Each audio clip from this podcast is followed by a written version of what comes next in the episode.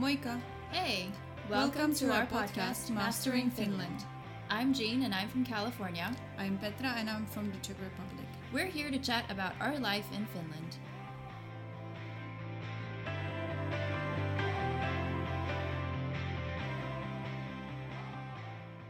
Hi everybody, welcome to the podcast. This is Jean and today I am here with Davide.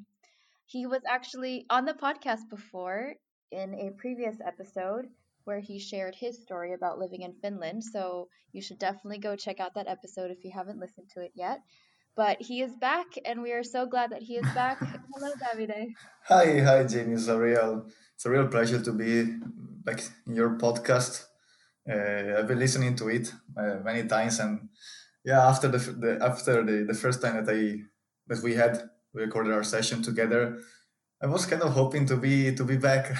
I'm so glad we found another reason to have you back because your episode, it got a lot of traction. I think it was just such a relatable story and the way you chose to live your life in Helsinki was, I think, inspiring to many. So yeah, we're excited to have you back.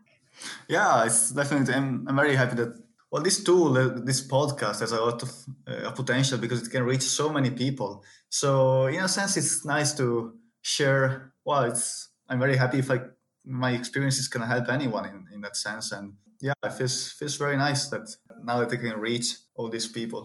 Exactly. That's definitely what we hope for, that we reach as many people as possible. So this month, as our listeners, you may know that we decided to dedicate November to mental health. We have had two Finnish psychologists come in our previous episodes. And we thought it would be great to hear from a foreigner who has experience receiving mental health care, just so that we see what the other side of it looks like. So, Davide, thank you for willing to share your story. I know this is not maybe the most fun topic to talk about. I guess we'll just start with, when did you hit that point in your mental health when you realized there's something off? What was going on at that time? So, as maybe the listeners who listened to my previous episode remember, I had a bit of rough time when I first moved to Helsinki from Jyväskylä. It was a period of change in my life because I first came to Finland in 2017 as an exchange student, and I wrote my master's thesis in Jyväskylä. An exchange abroad is definitely an amazing experience, I would say, for everyone. And I was always spending time in, young student environment. So if we're talking about culture shock, it didn't really affect me almost at all at that point. Mm-hmm. I kind of felt very, very happy here and almost at home already. So I was already kind of feeling settled in. That was very nice. Although, I fell in love with Finland, so I decided to, why not trying to find a job? And that's when I eventually, after some struggles, I managed to find a job in Helsinki and then I moved there. And that was a very big step, not only like career-wise, but also mentally challenging and personally from a personal point of view, because I left behind almost all my friends in Jyväskylä, and I was moving to new city, new place, new environment. I didn't know anyone there. I had my girlfriend, but back in Jyväskylä though, and then I was going to join a work environment. So.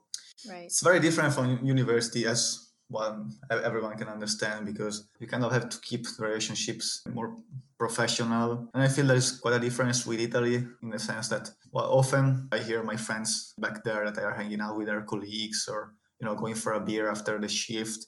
Meanwhile, here I feel it's more on a professional level, so there's not maybe these kind of things. There are pros and cons about it, but definitely didn't maybe help me to settle in very quickly, let's say. Right. Didn't help me to meet new people or new friends. But at some point I realized that, I wasn't able to really fit in here in Helsinki, perhaps. I was finding myself more and more isolated, although I was actually meeting people, but it wasn't, for some reason, it wasn't going that well. I was very stressed. Of course, it took me a lot of effort to find a job and then, land it as well. So right. I was really holding on to it. So, right. Every tiny mistake that I did, my mind was amplifying it 100 times, and things that no one would even notice. For me, they were like huge problems. So that was really affecting eventually my performance as well, because when you feel stressed and anxious, you don't really perform at your best. What started off as a very small thing, because everyone nowadays, especially, is stressed and anxious. We're also in the middle of a pandemic, so I guess anyone can relate. Yeah.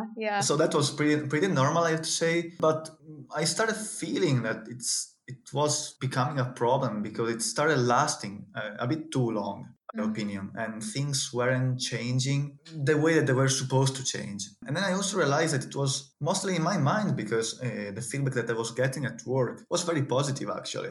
So that really made me think that something was off. And it took me time to realize this, because you're really into your own bubble, let's say. Especially when you don't have friends that really know you for long, that can detect the difference from the person you have, you have become compared to the one that they are used to know. Because I think I'm also a very easy to read person. So, for example, like with the friends that know me the most, they will literally notice in half a second if something was off in me, as well as my girlfriend. She will notice very easily. And that's also, of course, I was always talking with her about this thing, and she was agreeing that something was off and something was really not working in the right way. So that's when I started contemplating the idea of seeking help from professionals. I have to say that this wasn't the first time for me. So perhaps I was already, not used to it, but at least used to the idea of you have a problem, mental health related, you seek help from a professional. So back some years ago, 4 or 5 years ago in Italy, I had my first experience there. I was dealing with a heavy period of my life, let's say family related. So that's the first time that I had to, or I was put in a situation where psychological help was very important. It really, really helped me and gave me useful tools, as well as shedding some more light on, the mental health support world. Because especially as a man, perhaps, it's not that I've always been told not to disclose my feelings or my emotions, but maybe it's peer pressure, or those kind of values that you get from outside. Because I'm sure my parents never really told me anything against discussing what I feel or these things. But perhaps not saying anything against it doesn't equal, promoting it. Exactly. Like no one encouraged it or initiated an open space to talk about. Yes, exactly. So you already had some experience receiving mental health care back in Italy, you said, and you sought help here in Finland. And through what channel did you receive the help? So I was lucky enough that the company I work for has health insurance. There's a contract with a private provider. And luckily, there was also occupational mental health support included in that. Oh, wow. Specifically mental health support. Yes. So that was a very, very nice thing to find out.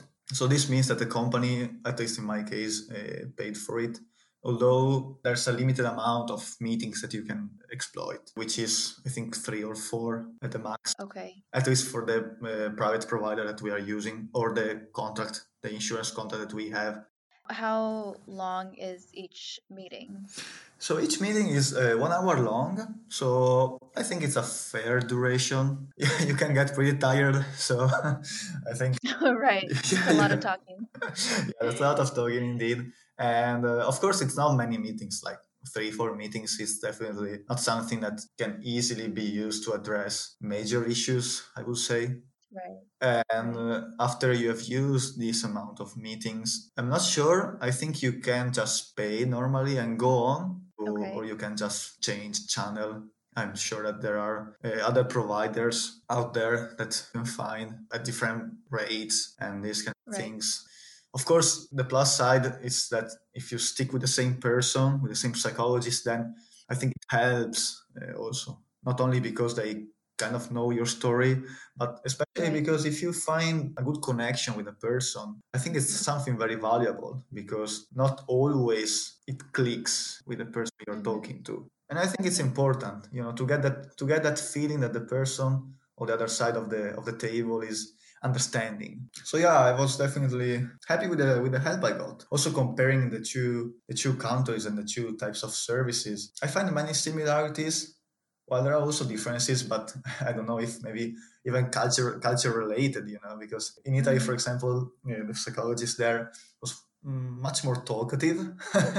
So yeah. I don't know if just because she was talkative or because she's Italian. Meanwhile, here in Finland, she's more quieter. Although this doesn't at all affect the quality of the service. Yeah, in both cases, they are very professional, and I really got great help. Yeah. Although the psychologist I met here is quieter. Every time she asks me something, every time she speaks, she really goes on point. Mm. And I think it's a key role of also mental health support and psychologists. I mean, helping you to see things from a different perspective and point of view, because it's just you, after all, in your mind, isn't it? So right. You are constantly seeing things from your perspective. And although you try to analyze things from different points, right. It's so hard to get others' opinion, because unless you ask other people, then you don't really get it. It's much harder because you need to discuss about it. It's not like talking about someone's appearance, right. Like how does this haircut look on me? I mean, everyone looks at you, so it's easy. But right. In this situation, you need to really explain the whole thing to people, and it's definitely not easy. And again, linking back to previous talking about like how men express their feelings, it's much even harder for men, I believe, compared perhaps to girls and women, where I believe it's maybe a cliche, or I don't know if it's true, but like they talk more about their feelings already in younger age, and I think it's a very big difference compared to men. Right, and it's almost expected that girls are more emotional and guys should keep it together and keep it cool and not show emotions, because otherwise then they lose that strong appearance. Yeah, exactly. I feel that we should remember the difference between, you know, being strong and being vulnerable and, you know, being weak. There are all three different adjectives, and none of them is like, I mean, vulnerable is not the opposite of strong. Right. So when I was most vulnerable, eventually I feel I came out the strongest of me. Mm-hmm. And I was those two adjectives at the same time in the same person. Yeah, no, definitely. And that stigma, hopefully, with time and more conversation and awareness, it goes away. Yeah, exactly. And actually, the times that I was encouraged after receiving help the first times, I was encouraged to speak more to the ones that are my closest friends. Mm-hmm. I only got help. I never really got any, you know, negative feedback about opening up. And actually, I only found support, and that's really everything that I really needed at that point. Mm-hmm. So I never really had anyone making fun of like me opening up or talking about what was going through in my mind in any period of time. It's so interesting if you think about it, because like nothing really happens, and yet you are afraid of doing it. Right. So when I was actually doing it, it felt so, you know, nice and but also liberating, because it was kind of exploring a new side. Yeah. I must say, and it was very a key factor in understanding myself more and being also more aware of what are my feelings and my emotions. And you know, it also showed me that also other people have these emotions, and it really creates a stronger bond, I think, and it brings it to a new level, perhaps. Definitely. I think in our previous episode, one of the psychologists was saying that when you open up to someone, then you might notice that the other person starts to open up to you as well. So it really might just take that one person to open up to one of their friends and make it the norm to share and to be vulnerable. Yeah, exactly. And also, I think that when you explore these sites, trustworthiness perhaps develops, and with a tighter bond between right. people, you feel also less alone. Absolutely. And loneliness it's what really started everything for me in the first place when I first moved to Helsinki. So people I could rely on that were able to listen to me and hear me in that period. It was what I was looking for. Yeah, and that just time and time again just shows how important community is. Yeah, exactly. I think it's very hard, especially for foreigners when they emigrate after university, let's say, or these early stages of adulthood, because it's very true that your closest friends are the ones that you get during school or university times. So creating such a bond later on, it's harder to find. I mean, you need to be lucky to find the right people. I'm lucky enough now to be in a much better situation where I do have a good group of friends around me, and I'm so grateful for it. But it took time.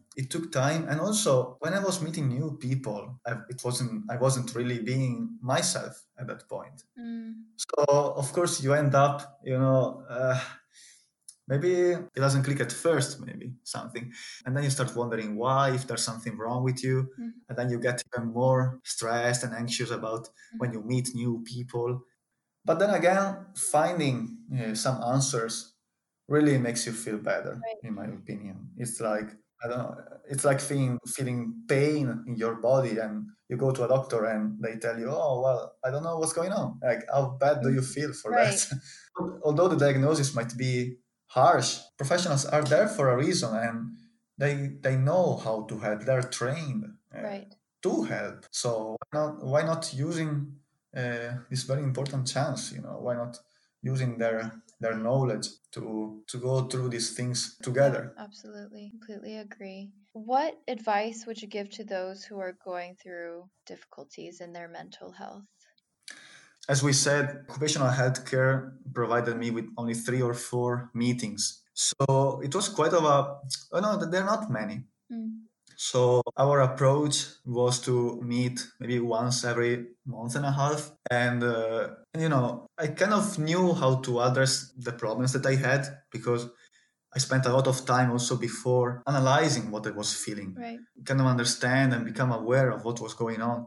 So when I got there, I kind of had a map in my mind, and I was saying, I'm feeling this. And also due to my previous experience, I kind of knew a bit how to discuss what was going on and how to prepare myself before the meetings in order to really get the most that I could out of those. So, the previous day you do some. The previous day I did some brainstorming, perhaps on paper as well, and then I was bringing notes to the meetings as well, because you go there, you have so much to talk about, and you don't really want to miss the key points, and it's so easy to kind of panic and just talk and wonder.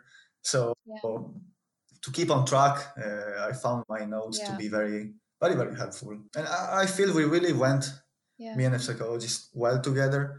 It definitely gave me the help that I needed. Well, let's call it a good experience, because I feel better than before, so it was a good experience. And that's really great advice, that you reflected yourself prior to going to the psychologist so that you could get the most out of those 4 meetings. And also, as you said, to hit all the important points and to stay focused. Yeah. I mean, this works for me. I'm a very logical person, engineer, not really out of like a random choice. So this is the way that was working for me. Of course, for other people, there can be hundreds of different ways. Yes. But if anyone can relate to the person that they think I am, maybe this approach could work. I was really going in with bullet points, and that instinct of yours to kind of like talk and like spit out everything, and like speak at so high rate of words in a second. Like, it's so strong impulse, but then staying calm, it was the key. Yeah. And having those points really helped me out, and we managed the most of the meetings that we had available. Yeah. How do you wish people's attitude towards mental health care would change? this ongoing very strong stigma about even disclosing mental health problems that one has, and or just seeking the process of seeking mental help, it's very detrimental, I feel, because people are not very getting used to discussing these things. Yeah. Therefore, when you actually go to see a professional, well, it feels hard. It feels out of the comfort zone. I feel, in my opinion, it would feel a bit easier or lighter if one was a bit more used to go into these things. Yeah, definitely. It's not an easy thing to do. I'm sure there will be a lot of people who can relate to what you went through, especially as foreigners living in Finland. And oftentimes it seems like foreigners have this similar struggles. Yeah, and I feel that many of us foreigners now settling into a new country, we have so much more in common than we actually think.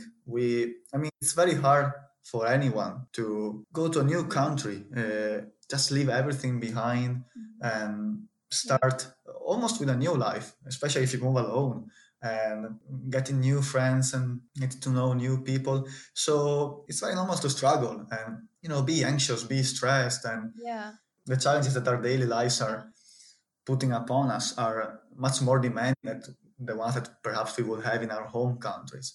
So especially for us, seeking help, if one's feel that is needed, is very important, in my opinion. And there is definitely, well, of course, I wish it was needless to say, but there is nothing to be worried about or be ashamed of. I completely agree. Actually, if I can share one app that has been really, really helpful for me, meditation-wise, is Headspace. So it's a free app. There is also a premium version. For me, it really helped me to relax. And also, I had troubles falling asleep in some points, in the sense that I was staying in my bed, like rolling for a couple of hours. But really, this app really worked for me. I used the free version in the first time. It's a set of lessons, I think 10 or 15. They are 3 or 5 minutes long. They guide you to the very, very basic parts of meditation. But it really, really helped me to relax and eventually to find, to get back the sleep that I was missing. Check it out. Yes, and we'll add the link to it into our summary. Well, thank you so much for coming on the podcast and sharing your story and your experiences and just for opening up to us. We really, really appreciate it. Thanks to you, Jean and Petra. Thank you very much. Thank you to our listeners as well for tuning in. Please take care of yourselves and we will see you next week. Bye. Bye-bye.